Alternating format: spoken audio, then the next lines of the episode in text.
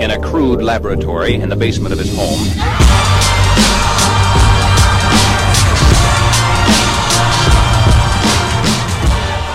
And welcome to the CEO Radar podcast. It's your host, John Mayetta. Thank you for tuning in. If you haven't already subscribed to the podcast, please do so. Uber, I had incorrectly stated the other day that Uber had executed its $10 billion deal with SoftBank. The deal actually hasn't been consummated, but I thought it was worth talking about. There was an article published in today's Wall Street Journal that talked about the board machinations between Uber founder and former CEO Travis Kalanick and other board members, uh, Benchmark Capital in particular, and SoftBank. And apparently, SoftBank has asked for provisions to be agreed upon before executing the deal.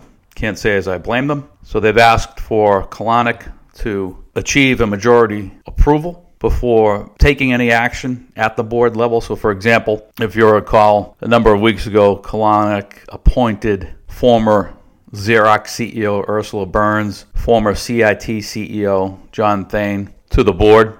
I think we, we told you in the podcast we, we're not fans of, of either of those two folks. And he appointed them to the board and just, just did so. Didn't, didn't tell the board. And apparently there, there weren't any provisions at the board level whereby board members had to seek approval and achieve some sort of uh, majority before actions would be instituted. So only natural that SoftBank would, would, would seek the, this type of provision at the board. And I thought it was worth talking about because this is what happens when you don't have strong corporate governance. It allows power hungry founders to sort of do things that aren't necessarily in the best interests of the company. You know, whether it's the founder or any board member left unchecked, they could wreak havoc at, at the board level. And I think ultimately Kalanick will acquiesce. I don't know if it'll be on, on this deal, but Uber needs capital to grow. You know, as we covered in a, in a previous podcast, you have other companies, you know, Google being one, that's moving into the autonomous space. Clearly, Uber's future is in autonomous ride sharing, not people driving cars around. And so it, it's going to get expensive. It already is expensive to operate this type of a, of a company. And so if Uber isn't able to bring new capital into the business and substantial amounts of capital over time, it, it's going to fall behind Google it's going to fall behind Lyft. It's going to fall behind Didi in China.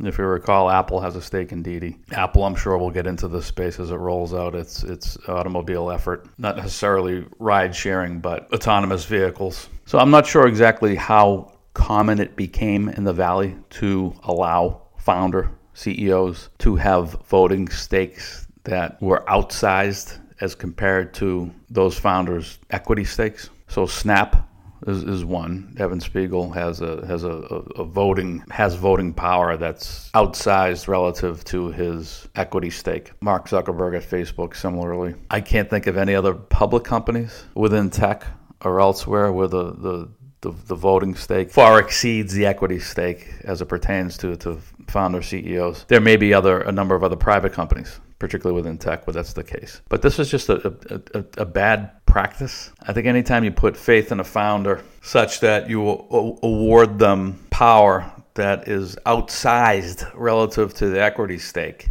or make it exceedingly difficult to remove that person, it, it, it's a bad idea regardless of what that founder may have done in the past. You know, they may start drinking their own Kool-Aid and believe their own press. So we're just we're just not fans of entrenched founder CEOs, you know, voting power exceeding equity stakes. That's sort of the, the takeaway. And you can see the, the, the pickle it's got Uber into. See you all next time.